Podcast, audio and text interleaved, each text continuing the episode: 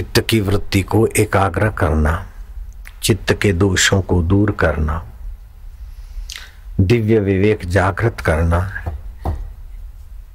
इसी का नाम है साधना। मनोनिग्रह में, मन को एकाग्र करने में,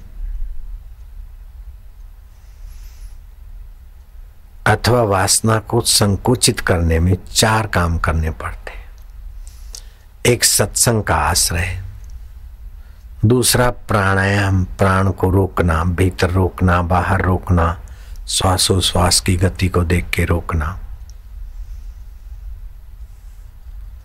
तीसरा, कर्म प्रक्रिया।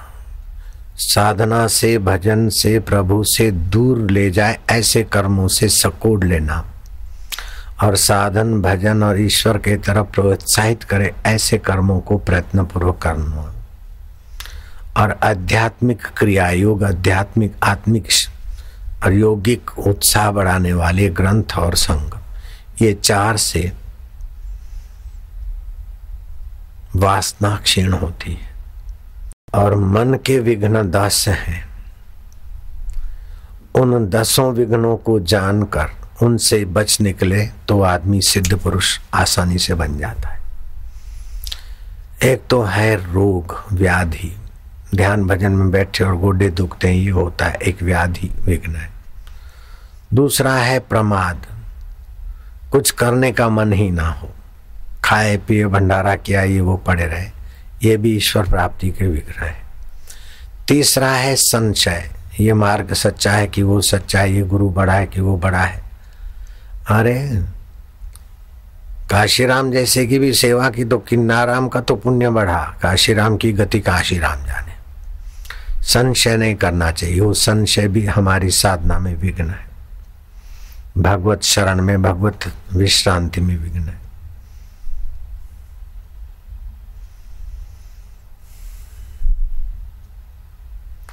चौथा विघ्न है भ्रांति दर्शन। गुरु जी और शास्त्र तो कुछ कहते हैं और आप अपने लिए उसका अर्थ कुछ लगाते गुरु ने डांटा तो बोले देखो अब गुरु जी हमारा इज्जत खराब कर रहे हैं अरे तेरा अहम मिटा रहे हैं तुझे भ्रांति हो इज्जत इज्जत इज्जत गुरु ने प्रेम किया तो बोले देखो अब मेरे को पुचकार रहे हैं બધું પેલે છે હવે અમને મસ્કો મારે છે तो इस प्रकार का भ्रांति दर्शन भी साधक का पतन कर देता है। प्रेम मिले तो बोले मस्का मारते और डांट मिले तो बोले हमारी इज़्ज़त खराब करते।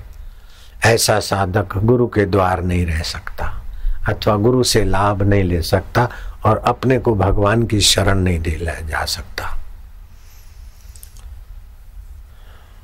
पांचवा विघ्न है, भूतकाल। न होने पर भी। भूतकाल की ऊँची ऊँची कल्पना में घर में था तो सुखी था, पहले में ऐसा था, मैं ऐसा था।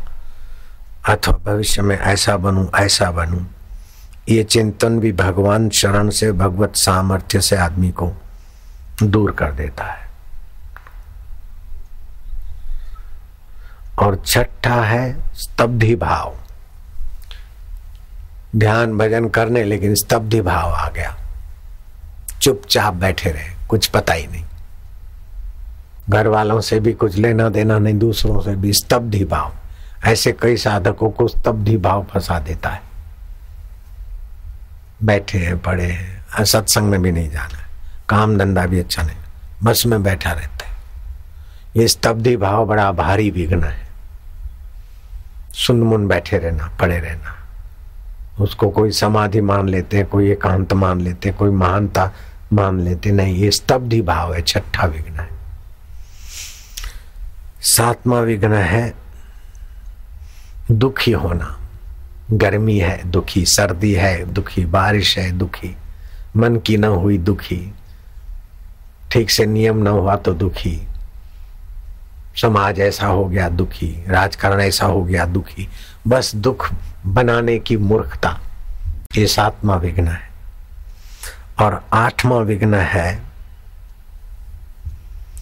दौर्गमन्य से हमारा कोई नहीं है। संसार स्वार्थी हमारा कोई नहीं। अरे बेवकूफ़ कण कण में क्षण क्षण में, अनंत ब्रह्मांडों में तेरा मित्र बसा है। तेरा प्रारब्ध है, तेरा शरीर है, तेरे पास मन है, तेरे पास शास्त्र है, गुरु का मंत्र है। हमारा भविष्य क्या होगा? अपने पैर पे खड़े रहें। ये बड़ा भारी विघ्न है।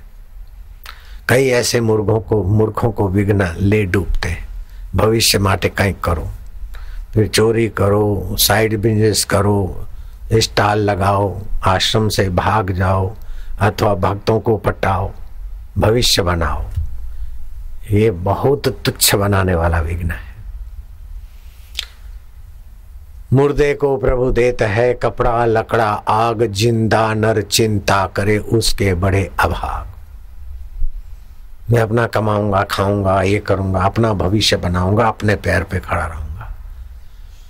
अब आगे मन को पता ही नहीं कि सारे भविष्य बनाने वाला मार्ग लिया है साधना का, शिष्यत्व का, ईश्वरत्व का, वो छोड़कर फिर झूठ कपट कावा दावा कमाई करके तो अपना भविष्य बनाने जा रहा है ये आठवां विघ्न तेरी बुद्धि का गला घोंट रहा है પોતાનું કંઈક भविष्य बनाए પોતાના अपने नाम पे पैसा हो अपने नाम का ये हो नहीं तो हमारा कोई नहीं अरे जितना जितना बाहर की चीज का आश्रय रखता है उतना उतना तुच्छ भविष्य हो जाता है और बाहर के आश्रय छोड़ देकर ईश्वर का आश्रय लेता है तो महान भविष्य हो जाता है ऐसे ऐसे संतों ने सब कुछ छोड़ दिया तो खिलाने के लिए ठाकुर जी आ गए।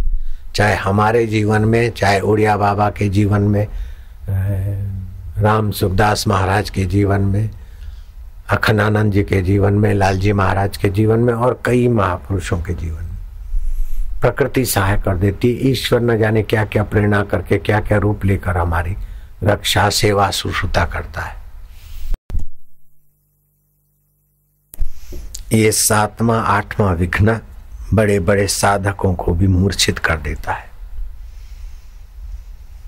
इसको बोलते हैं दौर्मन्य हमारा क्या होगा? इष्ट पर भरोसा नहीं, मंत्र पे भरोसा नहीं, तख्ती पर भरोसा नहीं, गुरु सेवा पर भरोसा नहीं, गुरु का सेवा इतना किया है? तो क्या हमारी कोई सेवा नहीं करेगा? भरोसा नहीं। ऐसे भरोसे रहित लोग कर्म लेढ़ी हो जाते चलते चलते सीढ़ी पे ऊपर गिरे और फिर पगथिया छोड़ दिया, धड़ाक से गिरे। ये प्रेम रस मार्ग ऐसो जैसे लंबी खजूर चढ़े तो चाखे, प्रभु रस गिरे तो चकनाचूर। फिर घर में भी सेट नहीं होते, बाज़ार में भी सेट नहीं होते, और आश्रम में या मंदिर मठ में भी सेट नहीं होते।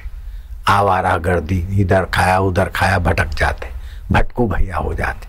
अथवा कमाया खाया शादी वादी किया और हेकड़ी बखेरते रहते। अंदर से तो जलन है अशांति और बाहर हँसते रहते। हाँ ठीक है बड़ा मज़ा है, है, है करते रहते। मुँह बना बना के। ये आठवां विघ्न जिनको ले डूबता है अतो भ्रष्ट ततो भ्रष्ट कर देता है। नौवा विघ्न है अग्नि जयत्व अर्थात शरीर की चंचलता को सहयोग देना, इधर देखना, उधर देखना, ये करना, इधर क्या, उधर क्या हुआ?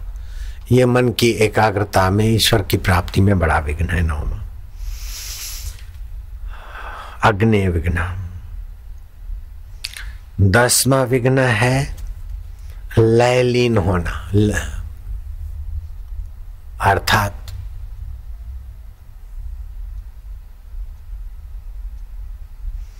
न नींद है, न समाधि है, न चिंतन है। मन लय हो गया शून्य हो गया। इसको बोलते लय। मन कहीं ना कहीं किसी नाड़ी में लीन हो गया। इन दस विघ्नों से बचने के लिए दीर्घ श्वास लिया। रो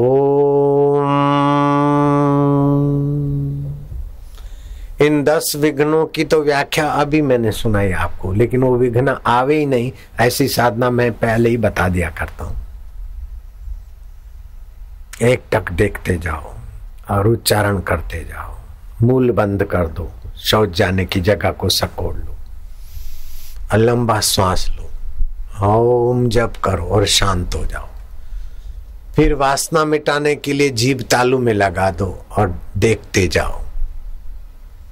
इससे वासना भी क्षय होगा और ये दस विघ्न भी दूर हो